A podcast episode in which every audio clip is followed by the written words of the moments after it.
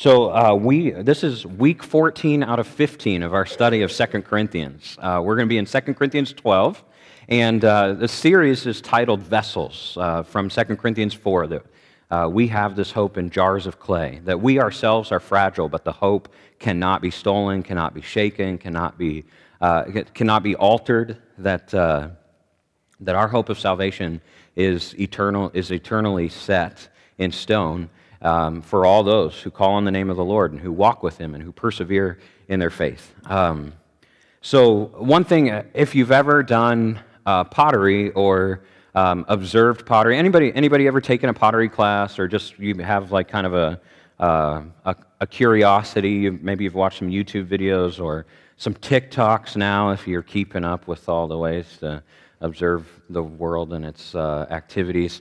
So, uh, you, you, if you are familiar with pottery, you know that um, unless you are extremely skilled, that it's very easy to cause blemishes in the pottery that you make, cracks, and, and, and likewise in this series, that's, that's kind of the gist of 2 Corinthians 4 this idea that we, we, we are imperfect vessels holding a perfect hope and a perfect salvation and perfect Savior.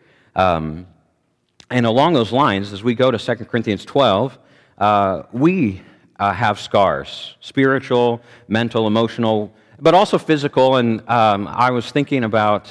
Uh, I was thinking about uh, the chapter this evening, and um, I told you last week we kind of closed with this idea that Paul, Paul puts all of his boasting in, in his scars. He says to the Corinthians, the reason that you can believe me and trust me and follow me is not because of my credentials. In fact, you've been deceived to get all caught up in the credentials that these other teachers, these other Judaizers have brought to you.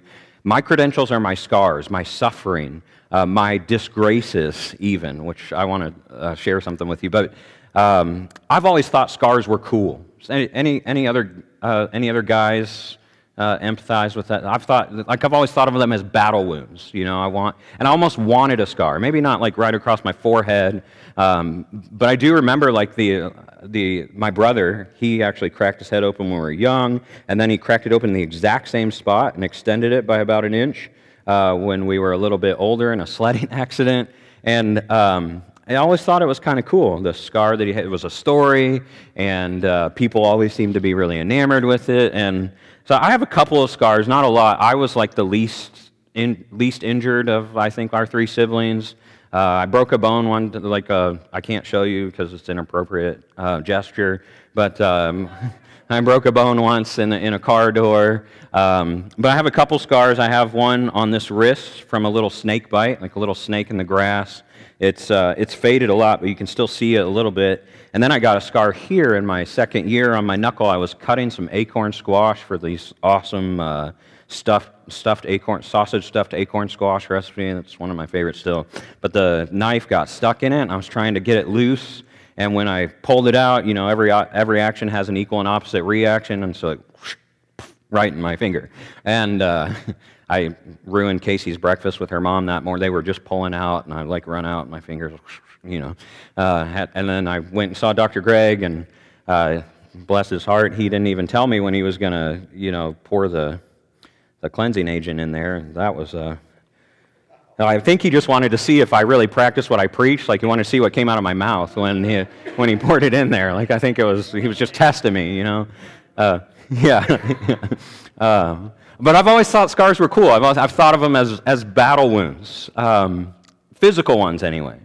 But when it comes to spiritual scars, when it comes to, uh, when it comes to uh, thinking about suffering, I have not always been cool with the way that God talks about suffering. That, uh, that suffering is a blessing, that it's something worth celebrating because of what God can do and will do in you if you uh, embrace it. And that's kind of what, as Paul continues to boast about his sufferings, he actually has a revelation from Jesus. In my, if you have one of those red letter Bibles, you'll see some red letters here in 2 Corinthians 12 um, about suffering. And this has always been one of my favorite passages. It's, impor- it's an important passage for accountability, which is usually how I talk about it.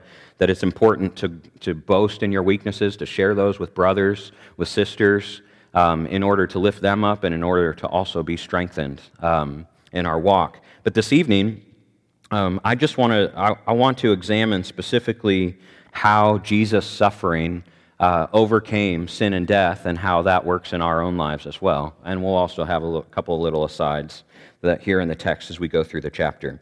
Um, before, before we get into 12, I want to circle back to the end of chapter 11 because he really kind of begins his train of thought for 12 in verse 30. He says, If I must boast, remember, he started this section saying he's going to stoop to the level of the so called super apostles that are uh, influencing the church, and he's going to boast the way they do so that they can see that they should really, that really, if we're going to compare apples to apples, that Paul is the guy they should be listening to. He says, You've made me be a fool here. And so he says, But if I must boast, I will boast of the things that show my weakness. The God and Father of the Lord Jesus, who is to be praised forever, knows that I'm not lying. So he, he begins this thought. His credentials are his scars. The thing that gives him authority and credibility is the humility and suffering that he's endured for the name of Christ. Um, and then there's this weird little section here, verse 32 and 33. And it says, In Damascus, the governor under King Aretas had the city of the Damascenes uh, guarded in order to arrest me, but I was lowered in a basket from a window in the wall and slipped through his hands. I didn't read anything particularly meaningful on that last week, and so um, I proposed that he just threw that in as like one more detail.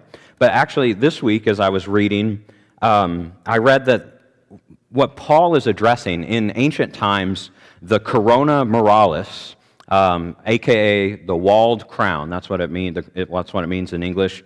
Was kind of an ancient equivalent of a medal of honor, and it was issued to the person in battle who was the first to scale the wall and get into the city that they were sieging.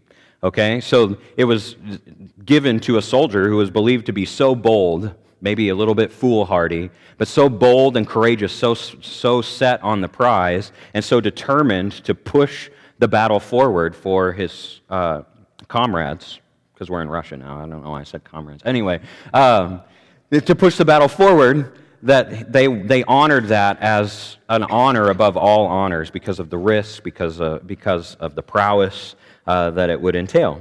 And here, what uh, one commentator said is that Paul here is not boast instead he's not boasting about being the first up the wall but being the first down it.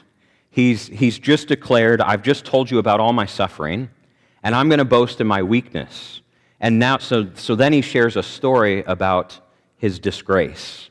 He shares a story about having to leave a city with his tail between his legs having to sneak out uh, like, a, like a criminal and, and uh, Don Carson, he, he writes it this way He says, The man who had access to the highest officials in Jerusalem slunk out of Damascus like a criminal, lowered like a catch of dead fish in a basket whose smelly cargo he'd displaced.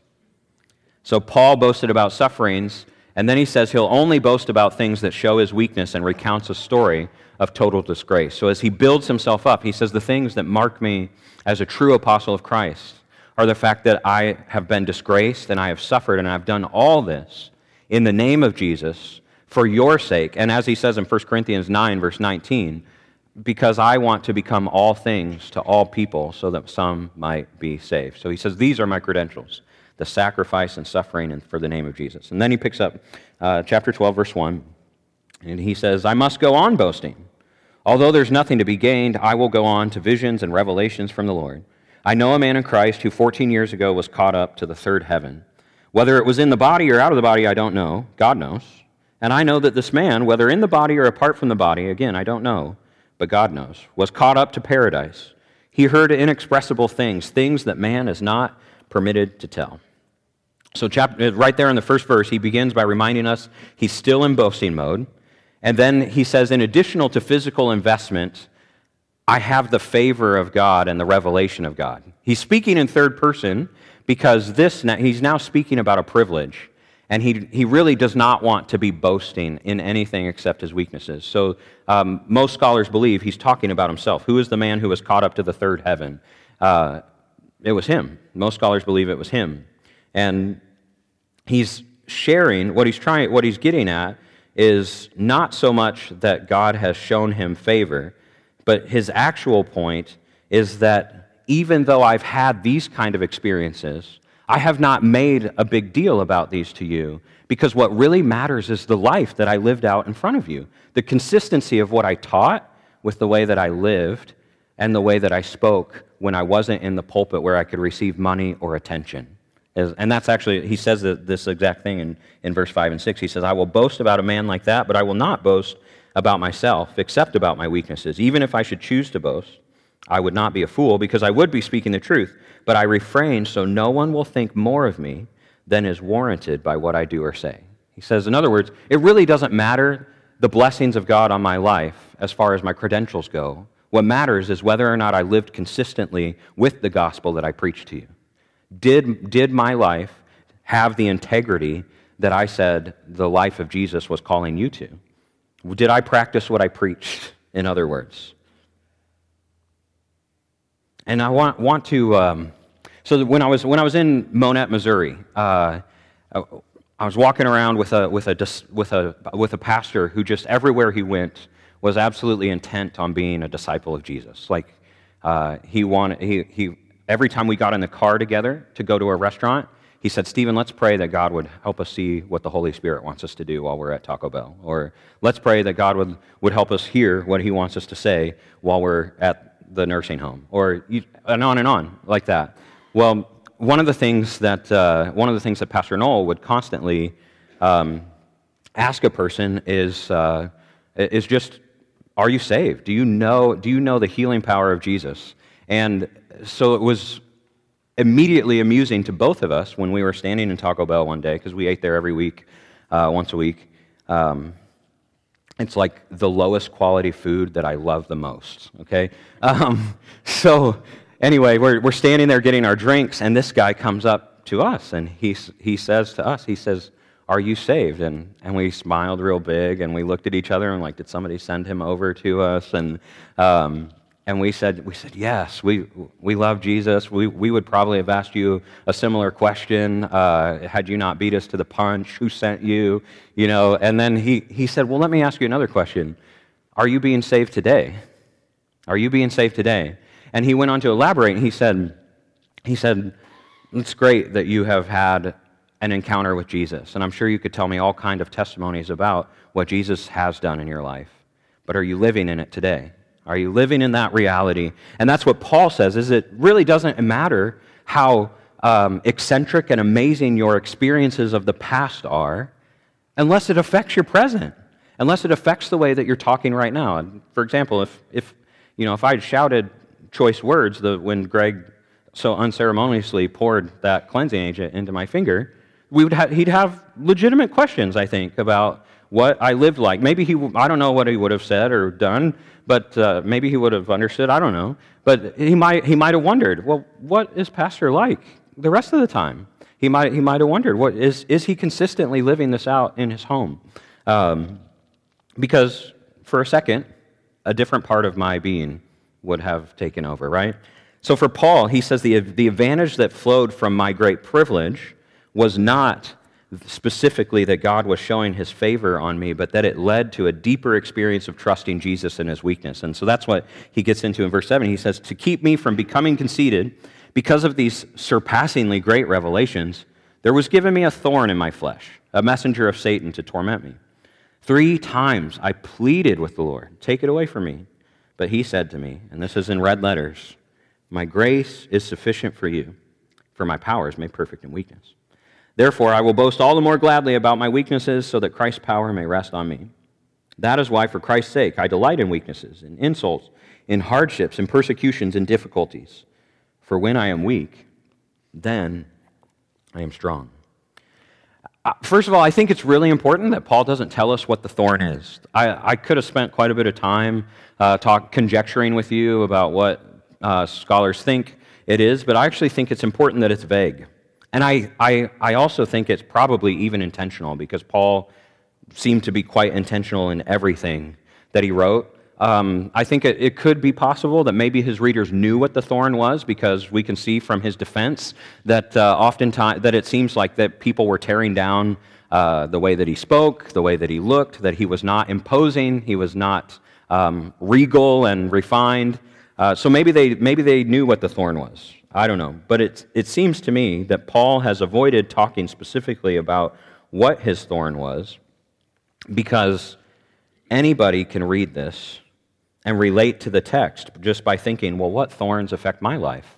What the, and the, and the, the Greek word for thorn, it's nothing special. It doesn't indicate some deep, profound meaning. It's just, uh, it's just a little sharp edge that annoyingly pokes and prods and, and uh, pricks and hurts the skin.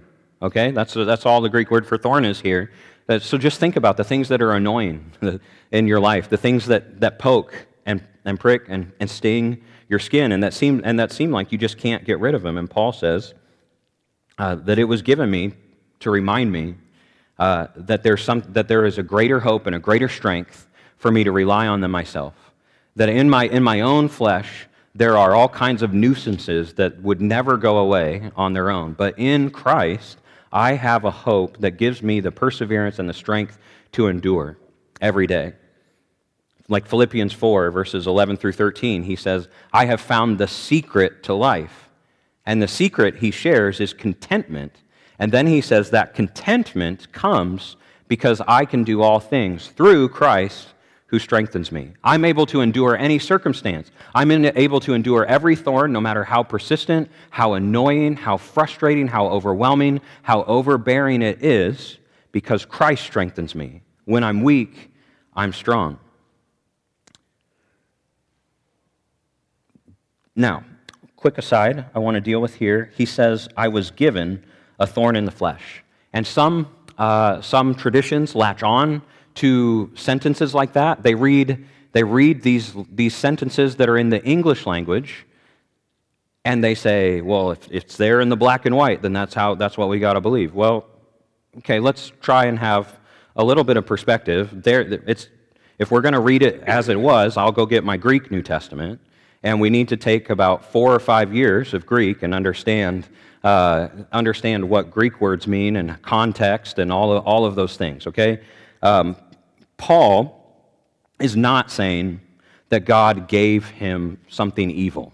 Okay? And here's how we know this is because when contextually you take this passage and you let the Bible interpret the Bible, where else, where, where anywhere in the Bible were, are we to understand that God has any evil in him? Or that he created anything imperfect? Or that it was ever his intent for his creation to endure sin and brokenness in the world? It was quite the opposite. God God's heart broke that his world broke. God's heart broke that sin uh, stole from his creation, the good world that he created. When you read Genesis 1 and 2, before sin enters the world, the only words you read are good and very good, good and perfect. Because, as James chapter 1 says, every good and perfect gift comes from above, which conversely means that every imperfect and not good gift comes from somewhere else, right? You, are, you, are you with me? Okay. So, so did God give this thorn to Paul? The short answer is no. Paul recognizes God's sovereignty here, his ultimate authority that, like in Job, as the enemy goes to and fro, causing trouble in the world, his mission is to show God that there is nothing good in the world and everyone defaults, like I do, to selfishness and, and a desire to rule and reign over and above you. Nobody is ever going to, nobody's ever going to choose God to ignore the tree of knowledge of good and evil. They're always going to choose their own way, and, and you, you, have, uh, you have no hope that your dream of a world that is whole and complete in relationship with you is ever going to exist. And so he's going through to and fro in the earth, and he, but he still has to report to God, which I think is hilarious. He's trying to arrogantly prove a point, and he still has to come before God and tell him what he's been doing. And so Paul recognizes that. Nothing happens that God doesn't allow, but those things do not come from God. The suffering of this world is defeated instead when we embrace it as an opportunity to draw nearer to God's love or as an opportunity to bring God's love nearer to others.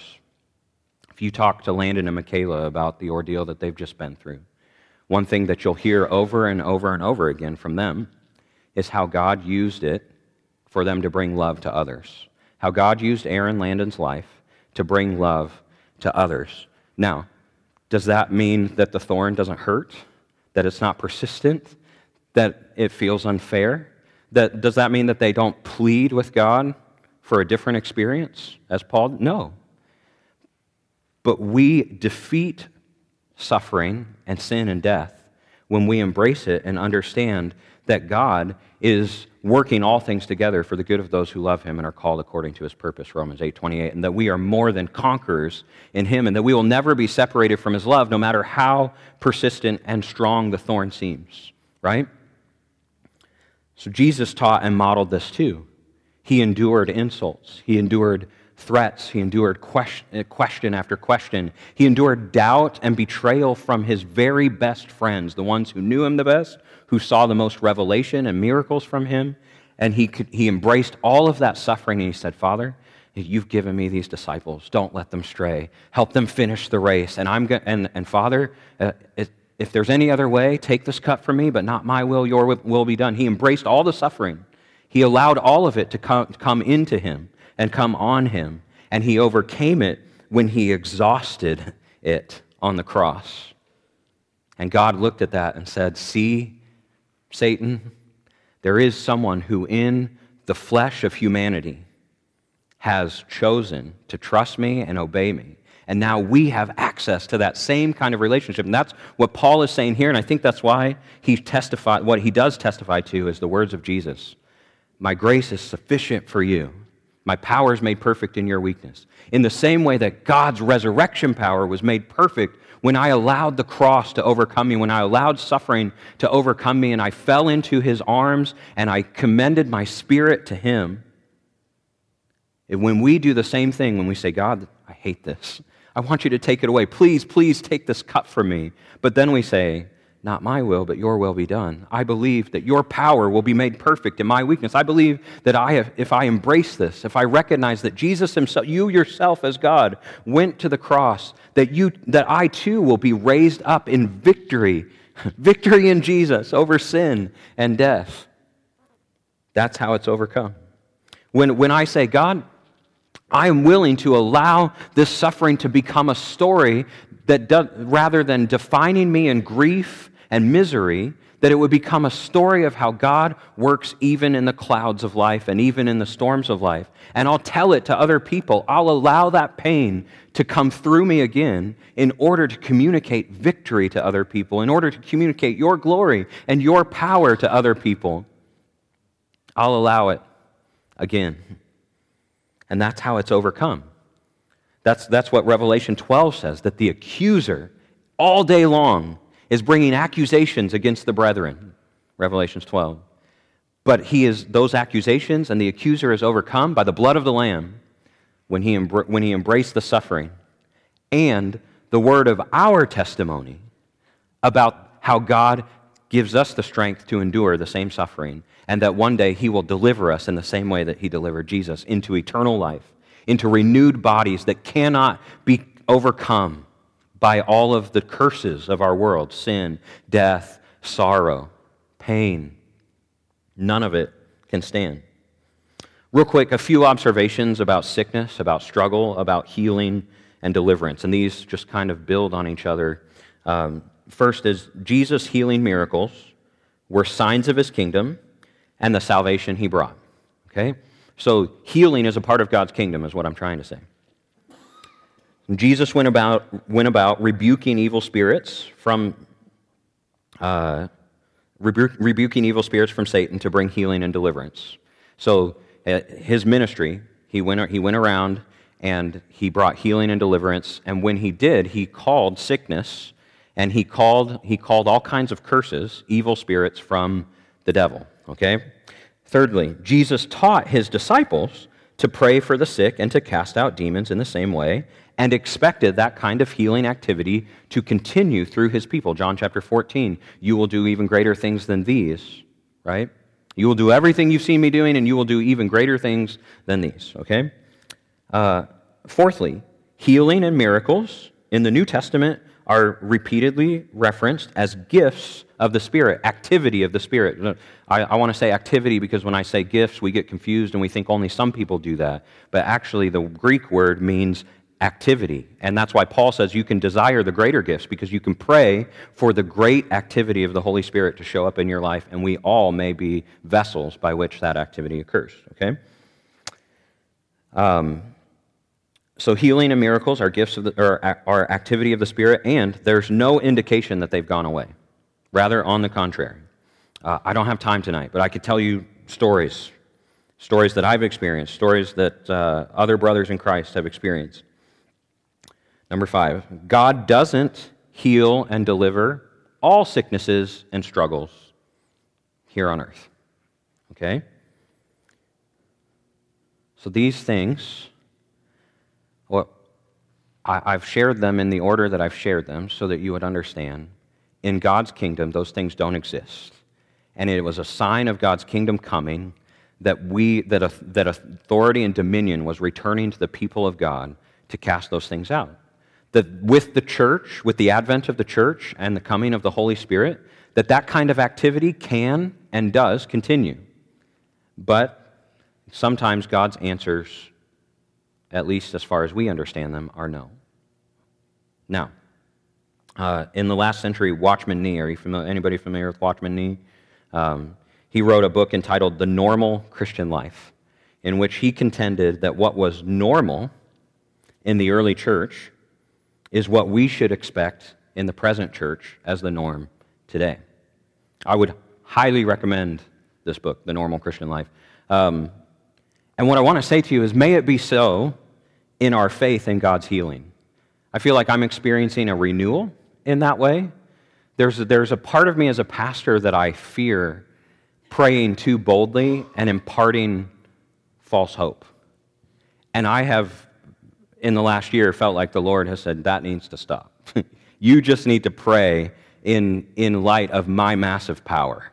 And I don't, I don't know if you're hearing it or sensing it at all. I feel it in me that I'm praying in a different way for God's power. So may it be so in our faith in God's healing that what we see in the New Testament early church would also, we would also understand that that can be and is to be the norm today. But may it also be so in our perspective about sickness, suffering, and struggle. That we would not only say that God is good if he would show up and heal in the way that we see him doing in the New Testament, but that we would also say that God is good even when things don't go our way. That we would say God is good because he took the cross and that God will be good to give me the strength to take the suffering that comes my way to. That God will be good to help me to endure in faith and to be an anchor of hope for those around me, even when life is so unfair. Right? May that also be the norm. May we, it, uh, do you ever think about how incredible it is what the early church endured and continued to call on the name of Jesus and praise his name as good? I mean, the Colosseum and being torn apart and being, being made entertainment and spectacle uh, amongst wild animals and trained soldiers, and being lit up as torches in Rome to be a scapegoat for Nero's failures as a leader, and on and on the list goes. Well, may it also may that also be normal for us that no matter what suffering we face, that it would be normal for us to embrace it and to continue to celebrate Jesus and to declare that he will give us what we need to, be, to make it through this and that ultimately our hope will be fulfilled that we will have victory in Jesus. Can Yahweh heal? Yes, and he does often. Does he always heal? No. Does Yahweh take what Satan intended for harm and turn it into good? Does he work all things back together for the good of those who love him and are called according to his purpose? Absolutely. So his power in our weakness should change our perspective about suffering. I want to pause for a moment and consider some of the scriptures that speak of God's mighty power in us. I'm just going to read them kind of rapid fire. You might want to write them down so you can look them up later. Isaiah 40, verses 29 to 31. He gives strength to the weary and increases the power of the weak. Even young people grow tired and weary, and young men stumble and fall, but those who hope in the Lord will renew their strength. They will soar on wings like eagles. They will run and not grow weary. They will walk and not be faint. Why? Because he gives strength. Philippians 4 11 and 13. I've learned to be content, whatever the circumstances. I've learned the secret of being content in any and every situation, whether well fed or hungry, whether living in plenty or in want. I can do everything through him who gives me strength. Ephesians 1, verses 18 through 20. I pray also that the eyes of your heart may be enlightened, in order that you may know his incomparably great power, or strength is another way to interpret that word, for us who believe. That power is like the working of his mighty strength, which he exerted in Christ when he raised him from the dead. Ephesians 3, verse 16. I pray that out of his glorious riches he may strengthen you with power through his Spirit in your inner being. Ephesians 6, verse 10. Finally, be strong in the Lord and in his mighty power. Colossians 1, verses 10 through 12. We pray that you may live a life worthy of the Lord and may please him in every way, bearing fruit in every good work, growing in the knowledge of God, being strengthened with all power according to his glorious might, so that you may have great endurance and patience, and joyfully giving thanks to the Father who has qualified you to share in the inheritance of the saints in the kingdom of light. Colossians 1, verses 28 and 29. We proclaim him, admonishing and teaching everyone with all wisdom, so that we may present everyone perfect in Christ. To this end I labor, struggling with all his energy.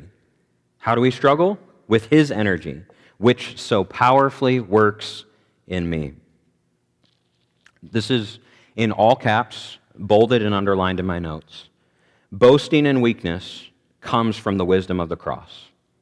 Boasting in weakness comes from the wisdom of the cross. I think that this is going to be the word that I'm going to stand on for 2023. Boasting in weakness comes from the wisdom of the cross. What did Paul say in 1 Corinthians 1? He said that the cross is foolishness to those who are perishing. But the, the, to those who are being saved, it is the power and the wisdom of God, right? Boasting and weakness comes from the wisdom of the cross. Was trying to think of a practical way to apply this, and what kept coming into my mind is the song "How Deep the Father's Love for Us" by Stuart Townend. Anybody know that one? How deep the Father's. And, uh, and, and my favorite part, the part that I can never ever sing and not raise my hands to, or actually, I, I offer them out like this I will not boast of anything, no gifts, no power, no wisdom, but I will boast in Jesus Christ, his death and resurrection. Boasting in weakness comes from the wisdom of the cross. It's not that complex, but it is super profound. That is, it's a simple idea that takes a lifetime to learn. And that's holiness, right? That's what it means to be set apart to Him, is to take the simple grace, believe and be saved, and to work that out across a lifetime. To, to ask yourself questions like, what do I find solace in? What do I boast in? Is it his cross and resurrection? Does he loom the largest over all other things in my affections, my ambitions, my self understanding, so that everything else is covered in a cloud of his presence, is completely um, overcome by the weight of his glory? Is it about him or is it about me? And as we ask ourselves those questions, suffering in particular, Paul says, is an opportunity for things to come into perspective and to realize how small and how helpless we are. And instead of shaking our fists at great big God, we open our hands to the suffering and in turn receive our suffering Savior to walk us through all of it. I feel like I should just stop there, but uh, let me take you through the last few verses here. Verse, thir- verse 11 I've made a fool of myself now, but you drove me to it. I ought to have been commended to you, for I'm not in the least inferior to the super apostles, even though I'm nothing. The things that mark an apostle, signs, wonders, miracles, were done among you with great perseverance. How were you inferior to the other churches, except that I was never a burden to you? Forgive me for this wrong. And so Paul declares his experiment with boasting has come to an end, and he's shifting gears now to once again beckon them into relationship, back into relationship with Jesus and back into relationship with their spiritual father himself. And so, uh, verse 14, he says, Now I'm ready to visit you for the third time, and I will not be a burden to you, because what I want is not your possessions, but you. After all, children should not have to save up for their parents, but parents for their children. So Paul's first visit to Corinth had seen the church planted. His second visit to Corinth, he called the sorrowful visit. And now he's coming for a third time. Why, when everything has been so lousy between them? Why is he coming? Because he says, I don't want your possessions. I seek not what is yours, but you. What I really want is you. He's their spiritual father, and he hasn't forgotten about them or moved on from them, but is taking his spiritual parental responsibilities for them really seriously. And when I think about the cross, I just told you that the, the wisdom of the cross is how we boast in weakness. It's, it's a truth that we stand on. I think about how love always pursues. Love always pursues. So we just come out of this profound revelation that God gave Paul about weakness. And now he's immediately putting it into practice. He has spent, this, this letter, some scholars say, is the most emotional and vulnerable letter in the New Testament. Uh, that the way that Paul wrote would almost immediately discredit him of someone of status because he brought himself so low and exposed himself so authentically. But it's because he recognizes the wisdom of the cross. And in the same way that Jesus loved him, he is deter- bound and determined, bound as a bondservant to Jesus and determined to finish the race marked out for him, to love these people. And so love always pursues. Or, as Paul says in 1 Corinthians 13, love never gives up. So there's three ways I want you to consider this. One is to think about Yahweh's love for you. And I told you on Sunday, Yahweh is God's name. And so you're going to hear me intentionally trying to bring that into my vernacular this year. I think that's what we're supposed to call him. Uh, so think about Yahweh's love for you. Think, think about how, even though from the beginning we've been rejecting him, that no matter, no matter what uh, revelation, what blessing, what provisions he's given, we, humanity, have been rejecting him. And yet he keeps showing up. Over decades and centuries and millennia, God's love never fails. And then as you think about that, allow that to direct your mind then to how you love Yahweh. Is your love conditional on your circumstances? Do you find yourself immediately knocked off of your pedestal of worship the moment that things stop going the right way? May it not be so, because in the same way that God pursues us, He longs that we would pursue and desire Him, that we would trust Him, and that we would look at the relationship. And I've shared this before, but it's the most profound image in my own mind's eye about what it means to trust God, and that is that um, it's, it's the conversation I have with my kids all the time when they, are, when they argue or when they're afraid or any number of things that is essentially a distrust of their parents' wisdom and love and care for them. And I'll just say, Joel, Rhett, Macy, do you know that Daddy loves you so much? Do you have any, do you have any doubt that I, that, that I wouldn't want the very best for you? I hear what you're saying. I hear your uncertainty. I hear, I hear your position and how things look to you. And I, I do. I have conversations like this for real with my kids. But do you, do you know and believe? Have you seen evidence that your dad loves you? And that the reason that I'm asking you of this, is it possible that it could also be because I profoundly love you? Do I want the bad scenario that you're describing? Do I want, do I want, do I want anything but good for you?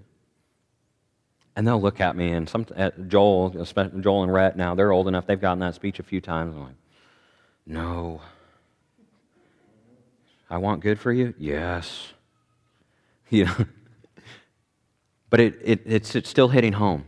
It's still hitting home. You know, the first time I had that conversation, we were in a hotel and we went swimming. Or no, it was actually, we were at Greg and Karen's. We were in their pool. We were going swimming. We were trying to teach them how to teach uh, Joel and Rhett the basics of swimming. And Rhett, you know, you know Rhett, he just, he dives into everything full speed ahead. Joel was a lot more apprehensive and he just he just wanted to stay kind of in the shallow end where he felt comfortable. And uh, as I as we kind of gently prodded and beck, beckoned him to to learn to learn how to swim in the other end, uh, he just had a breakdown and just I mean tears and um, frustration and and that and at the time we were going through uh, the book of Joshua uh, here on Sunday nights, and uh, I've been just immersed in God building up Joshua and telling him, wherever you go, I'm going to go with you. Don't be afraid. Be very courageous. And, and so I just pulled Joel off to the side. And, uh, and, I, and I had that, in that moment, I just felt like God just washed those thoughts into my mind. And I had that conversation with him.